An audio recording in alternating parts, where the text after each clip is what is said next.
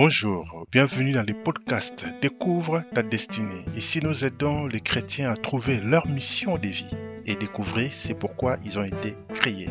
Car tout le monde a le droit d'accomplir le but de son existence. Dans cet épisode, je vous partage comment triompher dans un environnement de travail toxique. Bonne écoute et que Dieu bénisse chacun. Nous savons que dans la destinée, Dieu nous envoie des personnes. À chaque fois qu'on veut monter dans une autre dimension de notre vie, Dieu nous connecte à des personnes. Parce que chaque nouvelle dimension de la vie est associée à des personnes que Dieu va nous envoyer. Amen. Chaque dimension de la vie est associée à des personnes que Dieu nous envoie. À chaque fois que vous voulez monter de niveau, Dieu vous connecte à des personnes. Lorsque Jésus devait se faire baptiser, il a été connecté à Jean-Baptiste. Lorsque Paul devait devenir apôtre, il a été connecté à Barnabas. À chaque fois qu'on veut monter des dimensions, on se connecte à des personnes. Amen. Et lorsque le diable aussi veut nous détruire, il va nous connecter à des mauvaises personnes. Ce sont des personnes toxiques, des destructeurs, des gens qui détruisent les vies. Et en cette année, nous voulons que le Seigneur puisse nous ouvrir les yeux, afin que nous ne soyons pas dans l'ignorance, afin que nous ne soyons pas naïfs, mais que nous soyons éclairés par la lumière de l'Esprit, et que nous ne soyons pas de ceux qui vont se laisser avoir. Autrefois, on se faisait avoir parce qu'on était ignorants, mais aujourd'hui, le Seigneur veut nous ouvrir les yeux, afin que nous puissions comprendre comment le monde fonctionne, et que nous puissions être dans l'intelligence pour discerner quelles sont des bonnes personnes que Dieu a mis à notre disposition, mais aussi des mauvaises personnes que nous devons éviter afin de ne pas tomber dans la destruction. Amen. Alors aujourd'hui, je parlerai spécialement de l'environnement du travail. Nous savons que Dieu bénit le travail de nos mains. Mais dans notre travail, il y a parfois aussi des personnes mal intentionnées qui veulent juste nous détruire. Personnellement, j'ai déjà été victime plusieurs fois de ce type de personnes. Je me rappelle encore en janvier 2015, j'ai été convoqué à 8 heures au travail. J'arrive au travail à 8 heures, une réunion soi-disant, et j'arrive, il y avait les managers et euh, responsables des ressources humaines. J'arrive, on me dit de m'asseoir, je m'assieds. Ils ont dit, on ne va pas passer sur quatre chemins. Plus personne ne veut travailler avec toi comme consultant et les projets sont rares, alors on a mis fin à ton contrat, tu es licencié. En d'autres termes, tu es viré. Et donc, quand tu es consultant, tu viens avec la voiture de société, téléphone, ordinateur de société, tu laisses tout et tu rentres à la maison. Donc, au moment où moi je faisais chemin de retour à la maison, il y en a qui rentraient pour travailler. Imaginez-vous la scène. Je me sentais mal. Je ne savais même pas quoi dire. Je ne savais pas quoi faire, donc ça me tombait dessus. J'étais en état de choc. Et les gars, au lieu de s'arrêter là, non, il dit, tu n'es pas fait pour l'informatique, il va faire un autre métier. Tu n'es pas fait pour l'informatique. Et dans ces circonstances-là, cette parole-là m'avait tellement touché que je me disais, je ne vais plus travailler avec ce genre de personnes. Je crois que je vais arrêter l'informatique, je vais aller chercher autre chose. Vous voyez ce qui arrive lorsque vous êtes victime, lorsque les diables veulent vous détruire. Et pourtant, vous avez des compétences. Mais dans ce genre de circonstances, c'est comme si vous étiez nul. On se sent nul. On se sent incapable, inutile. Et le temps est passé. J'étais là. Je me disais, il faut que je trouve autre chose. Certainement, j'ai des compétences dans d'autres choses. Je vais peut-être travailler comme business analyst. C'est beaucoup plus tranquille. Tout ce que tu fais, c'est analyser des besoins et tu laisses les informaticiens faire le reste. Et j'ai cherché le travail dans ce domaine-là, je n'ai pas trouvé, parce que ce n'était pas mon domaine. Et ça a pris du temps, le temps que je change ma mentalité, parce que c'est un travail qui va te détruire. Tu vas avoir une mauvaise estime de toi, tu vas avoir un manque de confiance à cause de ce genre d'expérience. Tu n'oseras plus faire des choses pour lesquelles tu es capable de faire. Alors j'ai cherché dans un autre domaine et je ne trouvais pas. Et du coup, euh, je suis resté un peu longtemps, six mois au chômage. Jusqu'à ce qu'à un moment donné, j'ai osé. Je me suis dit, OK, bon, revenons dans l'informatique. Et directement, j'ai trouvé le travail. Un travail qui était beaucoup mieux. Amen. Pourquoi ça a traîné? Parce qu'il y avait un problème dans la tête. Il fallait que je résolve. J'étais blessé, humilié, rejeté. Je me sentais rejeté, humilié. Je ne voulais plus affronter ces milieux parce que je commençais à manquer la confiance aux aptitudes que Dieu avait déposées en moi. Et ça, ce sont des choses qui arrivent lorsqu'on est dans un environnement toxique de travail. Au lieu que ton talent se manifeste, ton talent est étouffé. Au lieu que tes capacités s'exploitent, tes capacités sont étouffées. Je ne sais pas si ça parle à quelqu'un ce matin. Et ce sont des choses qui arrivent dans la vie, bien aimé. Ça arrive. Dans l'environnement de travail, il y a parfois des milieux où on dit que c'est vraiment des requins. C'est un milieu très toxique. Donc, un environnement de travail, c'est vraiment un lieu de travail où l'ambiance, où l'atmosphère est négative. Ce n'est pas fait pour l'évolution des gens, mais c'est fait pour vous étouffer. Vous êtes constamment stressé, pressé. C'est un environnement de travail où vous êtes harcelé, les gens se sentent harcelés moralement ou même sexuellement. Il y en a qui se, sont fait abuser. Il y a des injustices, des inégalités, on vous fait que des promesses. Je me rappelle une fois, de mes expériences, lorsqu'on fait les évaluations annuelles, les, team leaders, là, un malin, il vient et te dit, OK, pour, mon, pour montrer ta progression, on va commencer très bas. Donc, j'ai bien travaillé, mais il me dit, je vais te mettre sur 5, je vais te mettre 2. Au fait, je te mets 2 pour que l'année prochaine, tu auras 3, 4, comme ça, tu auras des primes. Parce que si on ne voit pas l'évolution, tu n'auras pas des primes. Il m'a baratiné des choses. Je finis par accepter parce que je ne comprenais pas. J'ai dit, oh, c'est pas grave. De toutes les façons, l'année prochaine, j'aurai un 3, donc c'est bon, on va voir ma marge de progression. Qu'un ennemi, hein, comme on dit. Ça n'a plus jamais monté, le 2 là est resté. Et puis un autre manager, quand il vient, il dit, mais pourquoi tu as eu un 2 là? Ça ne va pas, c'est pas bon. Ça veut dire que tu n'avais pas bien travaillé. Et c'est devenu contre moi. Et c'est comme ça que les gens font. Ils manipulent les gens. Et quand vous faites une conversation, tu dis non, non, tu demandes par exemple, il faut qu'on se voit parce que ce n'est pas normal cette situation. Et quand tu vas voir les managers, ils te répètent les mêmes refrains. Jusqu'à ce que tu sois fatigué, tu, tu, tu pars. Donc tu arrives là, tu lui dis, mais c'est pas normal, comment est-ce qu'il m'a fait ça? En fait, la situation n'était pas comme ça, tu sais de lui expliquer, il te répète la même chose. Tu dis, non, en fait, tu n'as pas compris. Je vais te réexpliquer. Tu lui réexpliques, il te répète la même phrase, les mêmes refrains. Jusqu'à ce que tu sois fatigué, tu laisses tomber. C'est comme ça qu'ils font. C'est l'air technique pour manipuler les gens, pour fatiguer les gens. Et on vous presse dans les travaux. Vous travaillez, vous travaillez, mais les salaires n'augmentent jamais. Ça, c'est des environnements toxiques. Tu ne peux pas évoluer. On ne te forme pas pour que tu sois meilleur. On ne t'encourage pas, on ne te donne pas les salaires qui est, ton droit. On ne te donne pas un bon salaire. Tout ça pour que tu sois comme une sorte de vache allée. On vient juste te presser, on prend, on prend, on prend. Tous les jours, on vient presser, on vient prendre. Et il y a plein d'endroits comme ça dans ces pays. Et il y a une étude d'Ipsos qui a 20 ans, il disait déjà qu'il y a 30% des travailleurs français se sentaient harcelés moralement au travail, hommes ou femmes, se sentaient harcelés. Et 20 ans plus tard, en 2019, d'autres études comme IFOP, après tous ces scandales de MeToo et autres, là, ils se sont dit, on va étudier pour sonder l'opinion. Et c'est hallucinant les chiffres. Au niveau de l'Europe, hein, toute l'Europe, 60% des Européennes se sentent violemment harcelées au travail. Ils ont elles disent qu'elles se sentent violemment, elles reçoivent des attaques sexistes ou encore euh, des harcèlements sexuels au travail. 30% des Européennes, au niveau de l'Europe, partout.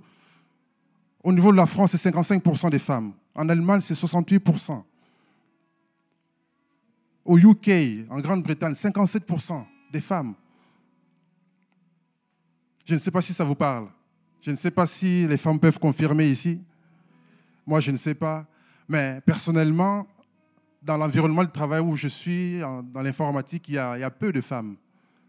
Et à chaque fois qu'il y a une femme, si elle a un beau visage, elle va vraiment se faire harceler tout le temps. Ça, je l'ai vu. Si elle est déjà assez âgée, on la laisse tranquille. Mais toutes les jeunes, elles se font vraiment harceler. Ça, c'est ce que j'ai vu de mon expérience. Parce qu'il n'y a tellement pas de femmes que dès qu'il y a une femme dans la pièce, les gens sont comme ça là. C'est hallucinant. Alors j'imagine, il faut vraiment être courageuse pour travailler dans l'informatique. C'est terrible. Et ça, ce sont les choses qui se passent dans ces mondes dans lesquels nous vivons. Et les scandales MeToo ont montré à quel point, à quel point, les milieux même Hollywood, les actrices les acteurs qu'on admire, Même eux, ils sont des victimes. Des producteurs, des gens riches, des milliardaires.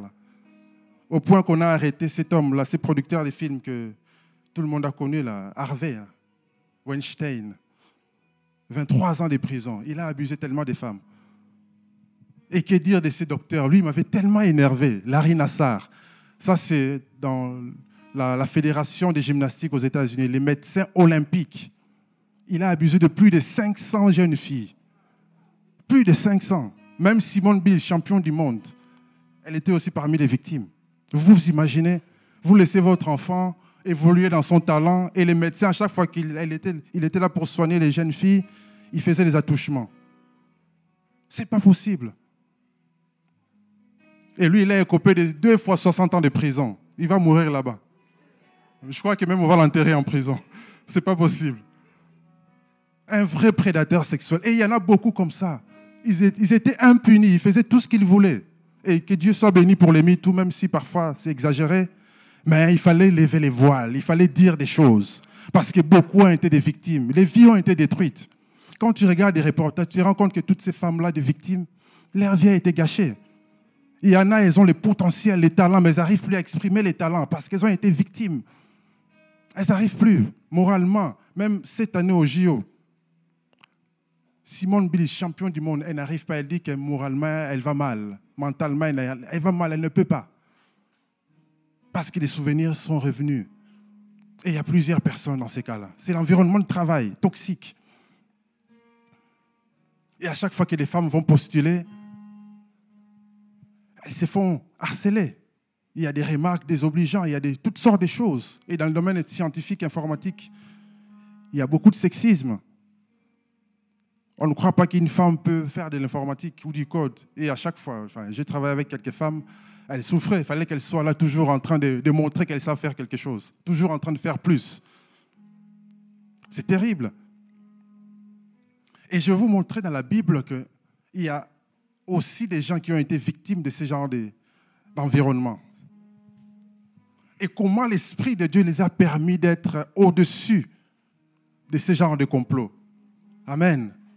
Nous allons lire la Bible, Daniel 6. Je vais rapidement lire parce que le temps passe la version second 21, qui est un peu plus compréhensible parce que lui, second, parfois, c'est un peu trop vieux.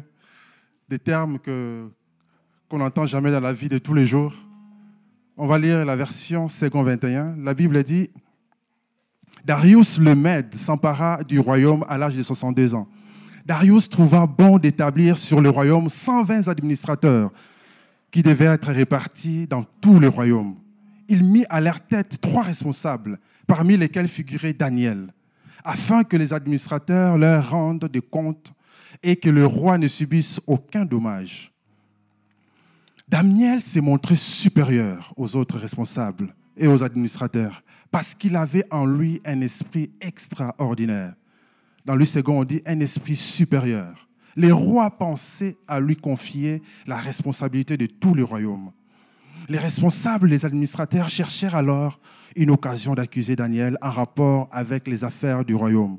Cependant, ils ne purent trouver aucune occasion de le faire aucune faute de sa part parce qu'il était fidèle et qu'on ne trouvait chez lui ni négligence ni faute.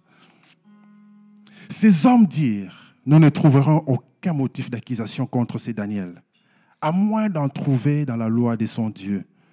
Puis ses responsables et ses administrateurs se précipitèrent vers le roi et lui dirent, Roi Darius, puisses-tu vivre toujours? Tous les responsables du royaume, les intendants, les administrateurs, les conseillers et les gouverneurs sont d'avis que le roi proclame un édit comportant une interdiction sévère. Toute personne qui, dans l'espace des 30 jours, adressera des prières à un autre Dieu ou homme que toi, roi, soit jeté dans la fosse au lion. Maintenant, roi, confirme l'interdiction et écrit les décrets afin qu'ils ne puissent pas être modifiés comme la loi des Mèdes et des Perses, qui est irrévocable. Là-dessus, le roi Darius écrivit les décrets d'interdiction.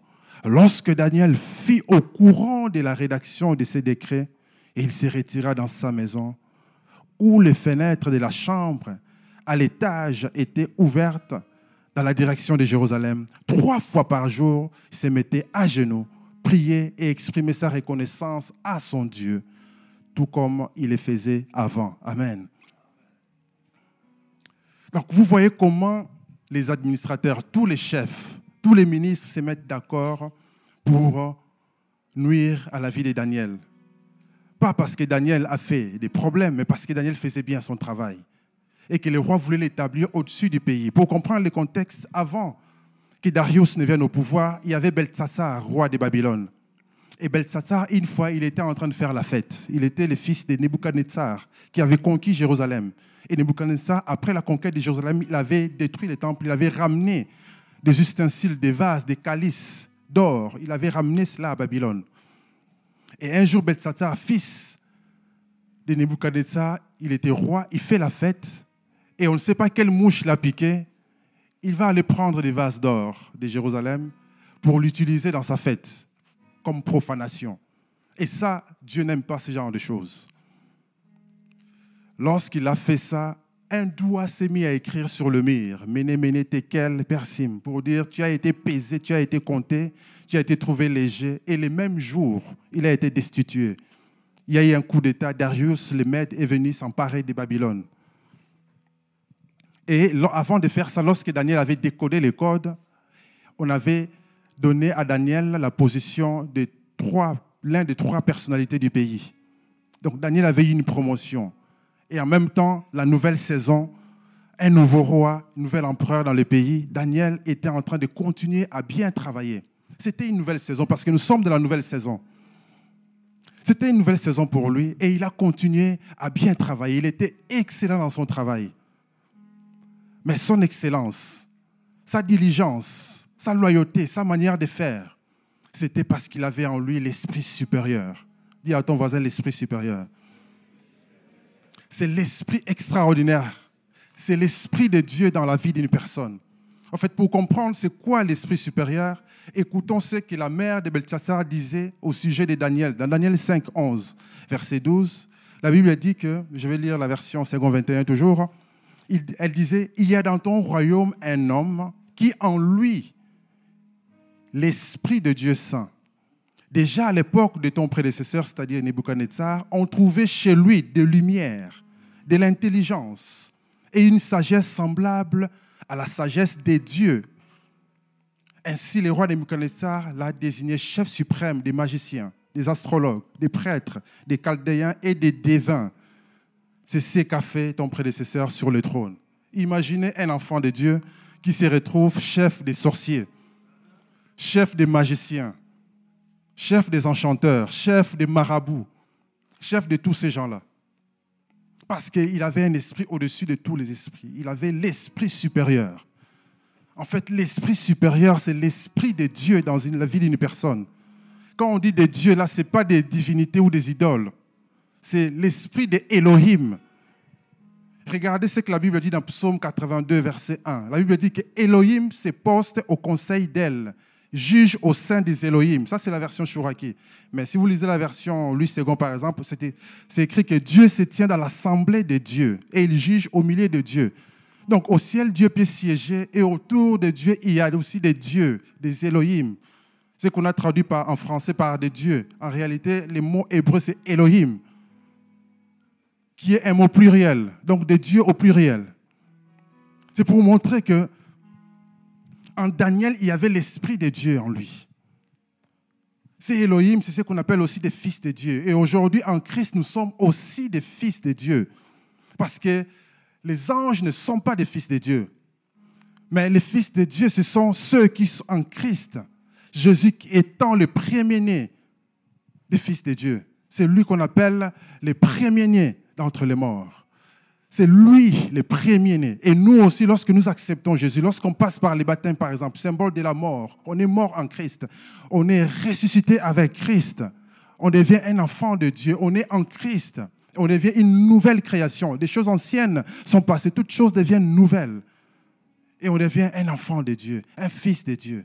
Et Daniel opérait dans cette dimension, tout en étant dans l'Ancien Testament. C'est incroyable la Bible dit qu'il avait en lui des lumières. Quand on parle de lumière, c'est, la lumière, c'est aussi symbole de la connaissance. Rappelez-vous le XVIIIe siècle, on appelait ça siècle de lumière, parce que la connaissance avait augmenté. Il y avait des grands scientifiques, il y avait des grandes découvertes. On appelait ça siècle de lumière. Mais la lumière, c'est aussi l'éclat qu'on a dans le monde spirituel. Et tous ces sorciers-là voyaient en Daniel beaucoup de lumière. On disait, en lui, il y a la lumière. Parce que, rappelez-vous, le Seigneur Jésus dit, je suis la lumière du monde. Et lorsque nous sommes en lui, nous brillons dans le monde céleste. Vous savez, la Bible dit, lève-toi et brille. Parce que nous sommes aussi symbolisés par les étoiles. C'est pour ça que vous entendez souvent les gens dire, ah, son étoile brille. En fait, on est aussi des étoiles. On est représenté par des étoiles dans le lieu céleste et on brille. Et lorsqu'on est une étoile, on doit briller. Et Daniel brillait à Babylone. Des choses en lui de l'intelligence. L'intelligence et la compréhension. Il comprenait non seulement des choses scientifiques, non seulement la littérature, la politique, le leadership, mais il comprenait aussi les choses spirituelles. Il avait l'intelligence des visions. Lorsqu'il y avait des visions, des choses que personne ne pouvait comprendre, Daniel les comprenait. Il avait en lui l'intelligence. Il avait la sagesse semblable à la sagesse des dieux. C'est ce qu'on appelle dans Jacques 3, 17 la sagesse d'en haut. C'est la sagesse qui vient de Dieu. Et Daniel opérait dans cette dimension.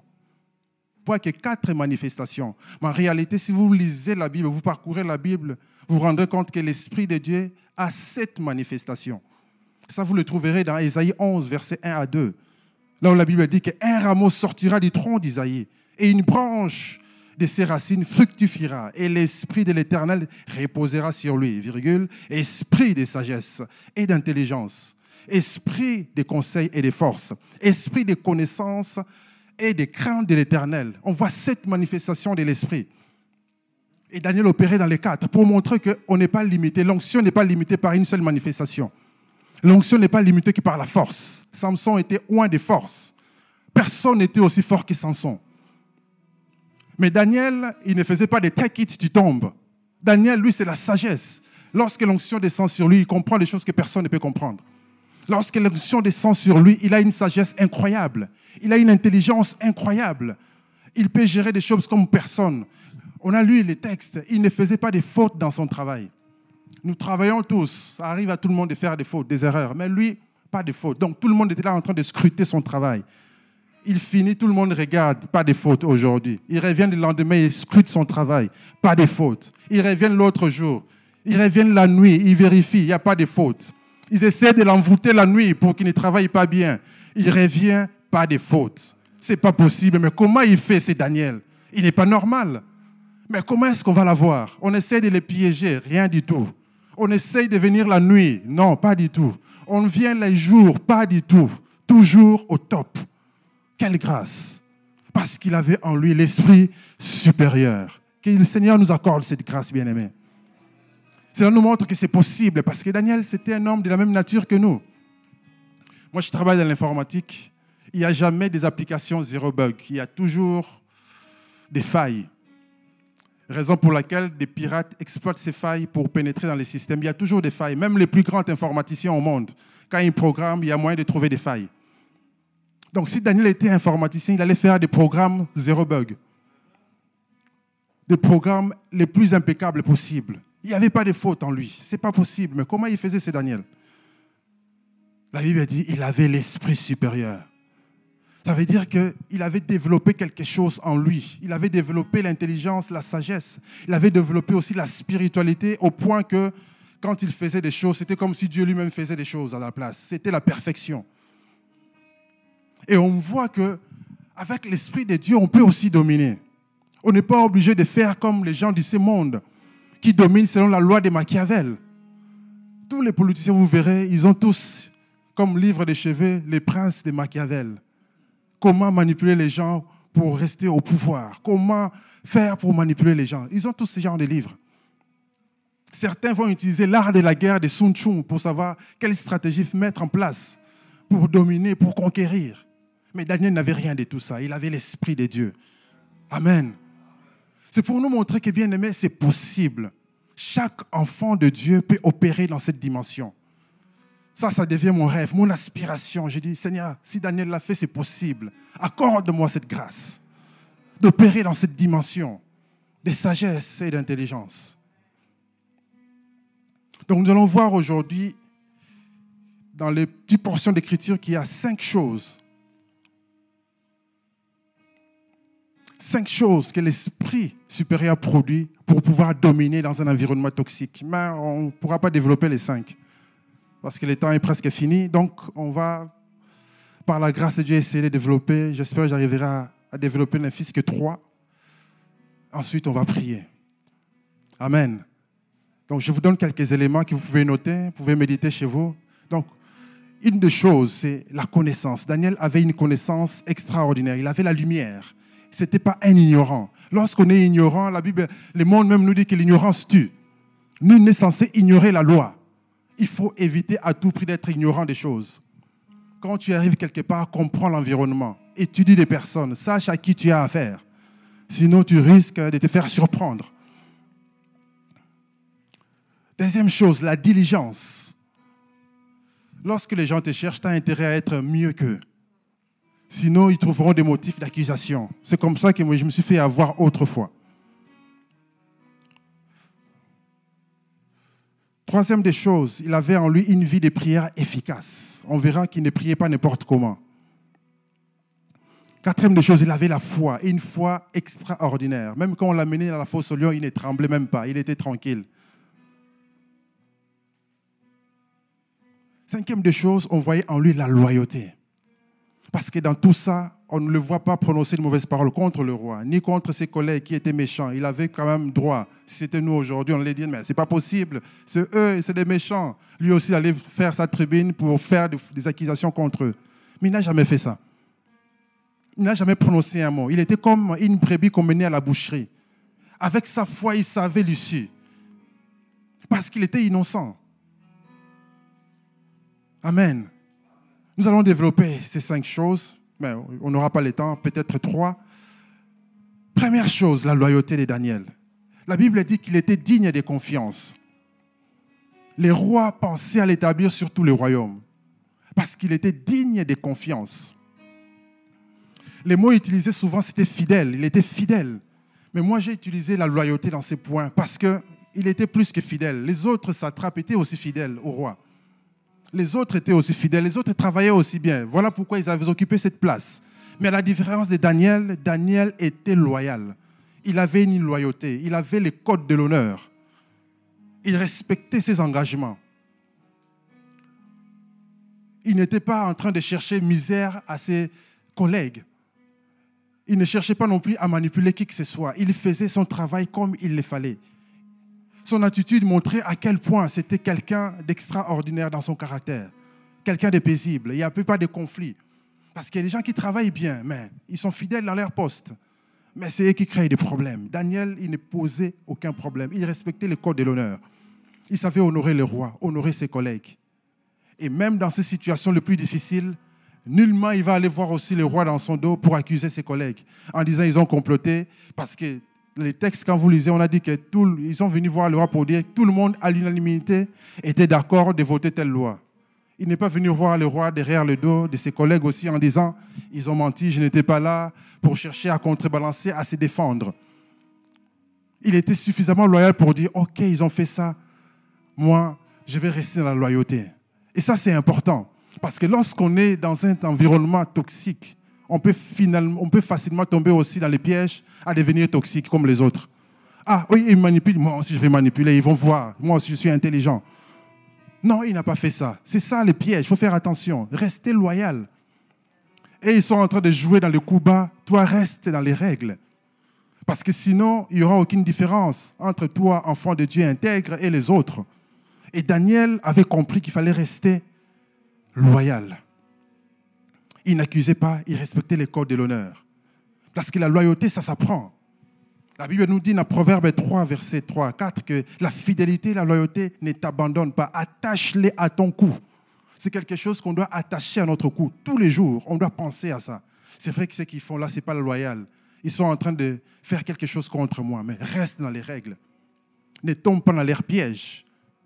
Que le mal ne te transforme pas, mais surmonte le mal par les biens, nous dit la Bible dans Romains. Il faut surmonter le mal par les biens. Même dans le monde, on se rend compte que même les, bandits sont loyaux. J'ai observé Je ne sais pas si quelqu'un a déjà regardé des films de Yakuza, des films des mafieux japonais. Vous verrez qu'ils ont les codes de l'honneur. Un Yakuza ne peut pas balancer un autre Yakuza. Même si on l'arrête, il préfère mourir. Ils ont le code de l'honneur. Il ne peut pas accuser ses frères. Parce qu'avant d'arriver là, pour devenir ce gangster Yakuza, il faut passer des tests. On va tester sa loyauté. On va voir combien il est loyal. Et dès qu'ils entrent là, ils deviennent des frères. Bandits, mais des frères. Et à combien plus forte raison, nous, enfants de Dieu, on doit protéger nos frères. Quand un frère tombe, ça ne sert à rien de le balancer. Aide-le, relève-le. C'est ça les credos de cette année, non? Quand l'un tombe, à deux, on peut, on peut relever celui qui tombe. Parce qu'on est unis, il y a l'unité. Et dans l'unité, il y a la loyauté, bien aimé. Et ça, c'est très important. Parce que l'Esprit supérieur va nous donner la capacité, l'Esprit de Dieu va nous donner la capacité de surmonter les mal par les biens, tout en respectant les règles. Voilà pourquoi même dans les mariages, vous savez, la personne qui te fera le plus du mal si tu es marié, ce n'est pas celui qui est loin là-bas, les sorciers. C'est celui qui est à côté, qui t'aime là. Mais on doit rester loyal. Les choses de la maison, c'est règles à la maison. On ne doit pas les mettre sur la place publique, comme certains on voit sur Internet, dans les réseaux sociaux, en train d'accuser leur conjoint. Rien que dans les statuts, tu comprends que là, il parle de son mari ou de sa femme. On ne doit pas faire ça. On doit respecter les codes de l'honneur. Pareil à l'église, on doit respecter les codes de l'honneur. On ne doit pas dire ce qui se passe à l'église dehors, accuser, parce que tout n'est pas parfait, mais nous sommes dans une bonne église. Amen. Vous n'êtes pas d'accord? Nous sommes dans une bonne église. Et même si tout n'est pas parfait, mais nous sommes dans une bonne église. Et s'il y a un problème, ça se règle à l'église. Amen. Deuxième des choses dans la vie de Daniel que l'Esprit supérieur a produit, c'est la diligence. Voilà, les temps est contre nous. La diligence de Daniel, c'était incroyable. Donc, dans son travail, il n'y avait pas de faute. Dans tout ce qu'il faisait, c'était parfait, la perfection.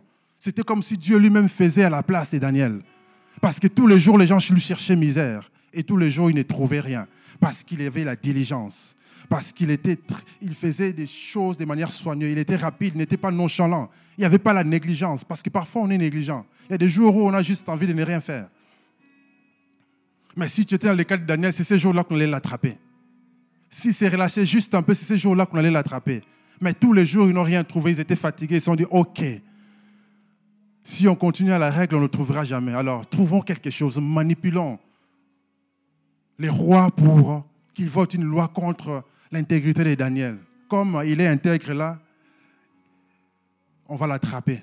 Parce qu'il ne pourra pas, pendant 30 jours, ne pas prier. Il prie tous les jours, c'est Daniel. Alors, faisons voter une loi contre lui. Voilà pourquoi, bien aimé, lorsqu'il y a des lois comme ça, ça ne doit pas nous décourager. Il ne faut pas avoir peur. Vous savez, les premiers chrétiens, ils avaient une force en eux. Ils étaient prêts à mourir. C'est grâce à, leur, grâce à eux qu'on a le christianisme aujourd'hui. Ces gens-là étaient prêts à mourir. Aujourd'hui, les chrétiens, on est plutôt prêts à vivre. Personne n'a envie de mourir. On aime la vie. Mais pourtant, Jésus-Christ disait quoi? Si tu veux me suivre, sois prêt à porter ta croix. La croix, là, c'est quoi? C'est la mort, symbole de la mort, de la torture. Ça veut dire qu'on doit être prêt à subir toutes sortes de choses parce qu'on est chrétien. On doit être prêt pour ça. Quel que soit ce que ça va nous coûter. Pourquoi Daniel, il était diligent. Il travaillait comme il fallait. Parce que la Bible nous dit dans Proverbe 12, 24 que la main du diligent dominera. Tu veux dominer, tu veux surpasser dans un environnement toxique, sois diligent. Prie que Dieu te donne cette grâce à ne pas te relâcher un jour, mais tous les jours à être excellent, tous les jours à bien faire le travail, tous les jours à produire des preuves que tu es le meilleur. Amen. Et c'est possible. Et qu'est-ce qui fait encore qu'on fasse des erreurs? C'est lorsqu'on travaille sans réflexion. Il faut associer la réflexion dans la diligence, dans le travail. La réflexion. Proverbe de 11 dit que la réflexion te gardera de l'erreur et la raison veillera sur toi, dans la version française Donc il nous faut la diligence. Et c'est ça qui nous permettra de dominer au milieu de nos ennemis. Parce que la Bible dit quoi? Domine au milieu de tes ennemis. La diligence te permet de dominer dans ton milieu de travail. Quand tu es le meilleur, que l'on veille ou pas, c'est toi qu'on cherchera. Lorsqu'il faut promettre quelqu'un, même si quelqu'un magouille, on finira par te trouver. Parce que ton travail parlera. Le travail parlera. Troisième des choses avant de prier, que Daniel priait de manière efficace. Il ne priait pas n'importe comment. Si vous lisez les textes qu'on a vus tout à l'heure, la Bible dit qu'il priait dans la chambre haute. Il avait un lieu de prière. Le bishop nous a déjà enseigné ici comment on doit avoir un lieu de prière. Notre hôtel, un lieu de prière. Ça, c'est important. Pourquoi c'est important d'avoir un lieu? Parce qu'un lieu, lorsque tu, as, tu es habitué à avoir un lieu de prière, quand tu entres dans ton lieu de prière, même si tu n'as pas envie de prier, tu vas prier. Parce que l'atmosphère de ce lieu-là est différente. L'atmosphère du lieu est différente. Donc spirituellement, il y a une ouverture spirituelle dans ce lieu. Ça va te permettre à ce que même quand tu ne veux rien, il suffit de t'asseoir là où il faut prier, tu finiras par prier. Et l'église est aussi un lieu de prière. Et à la maison, on doit avoir aussi chacun son lieu de prière. Ça, c'est important. Même Jésus, il avait son lieu de prière. Il priait à la montagne des Oliviers. À la montagne des Oliviers, Jésus priait. Il allait prier à un endroit précis. Deuxième des choses dans la prière de Daniel, on voit qu'il priait trois fois par jour. Je ne vous demande pas de prier trois fois par jour comme Daniel. Il était aussi occupé comme nous. Il était un haut fonctionnaire. Il n'était pas libre comme tout le monde. Mais il priait trois fois par jour. Ça veut dire qu'on doit avoir nos routines de prière, les habitudes de prière. Jésus avait des coutumes de prière. Lisez la Bible dans Luc 22, vous verrez que Jésus, comme dans sa coutume, il allait à la montagne des Oliviers il priait. C'est bien d'avoir des routines de prière. Cela nous permet de garder les habitudes. Quand je parle des coutumes de prière ou des habitudes, ce n'est pas forcément la longueur. On ne vous dit pas de prier tous les jours, deux, trois heures par jour. Ce n'est pas ça, mais c'est la, constance. Même si tu pries que 10 minutes, mais dans les 10 minutes où tu étais à fond dedans, après tu vas t'occuper. À un moment donné, tu reviens, tu pries encore à fond dans 10 minutes. Tu seras plus efficace que quelqu'un qui prie aujourd'hui deux heures, il était à fond, et puis il se relâche. Un mois plus tard, sa vie, ça ne va pas, il revient encore, il prie quatre heures. Ça, ce n'est pas efficace. Mais c'est la constance. Il faut la constance à la prière. Il faut avoir un style de vie de prière.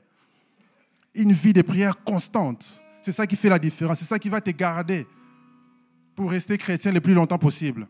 Parce que si tu ne gardes pas ça, à un moment, tu vas te relâcher. Tu vas te relâcher. Moi, ça fait plus de 20 ans que je suis chrétien. Je me suis converti, j'avais 16 ans encore. J'étais encore un ado. Et j'ai béni le Seigneur. C'est la vie de prière qui m'a gardé. Quand je suis arrivé en Belgique, j'ai fait un, un an sans aller à l'église. Je ne connaissais pas l'église, je ne connaissais pas les milieux.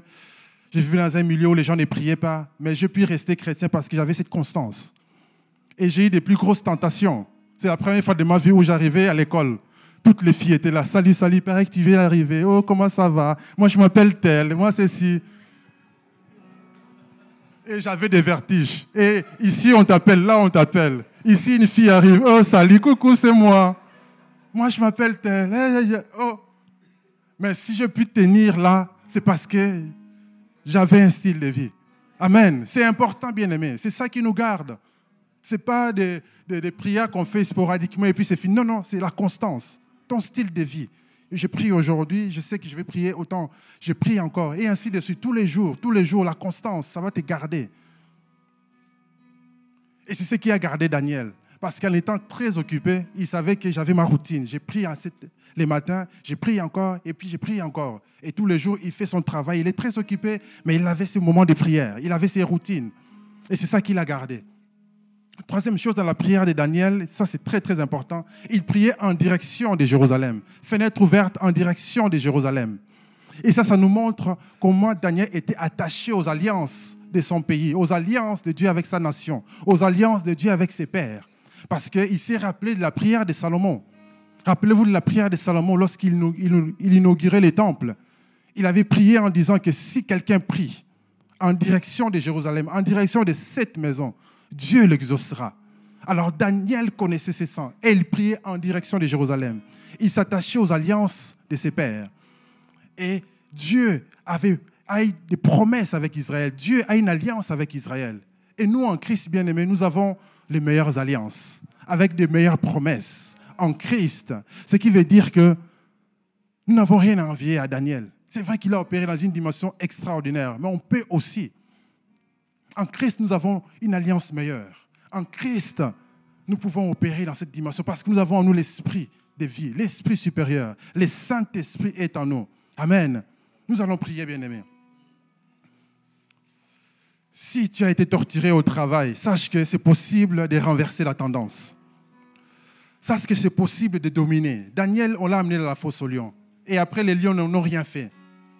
Parce qu'il avait en lui l'esprit supérieur. Certainement que Dieu a envoyé des lions beaucoup plus gros pour garder Daniel. Et quand les lions ont vu les lions qui étaient à côté de Daniel, ils ont dit, ici, on n'avance pas.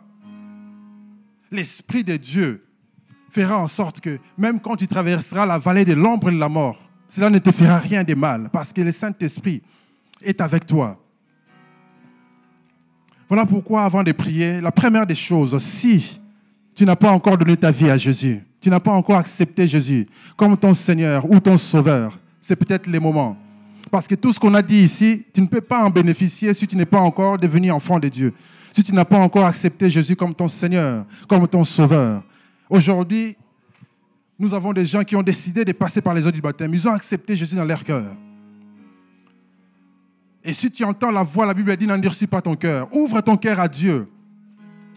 Nous n'entrons pas dans une religion, mais nous rentrons pas dans une religion, mais dans une relation avec Dieu. Dieu devient ton Père. Dieu devient une réalité. Parce que parfois, on a du mal à prier, parce qu'on a une idée d'un Dieu comme un Père fouettard, méchant. Non, Dieu n'est pas méchant.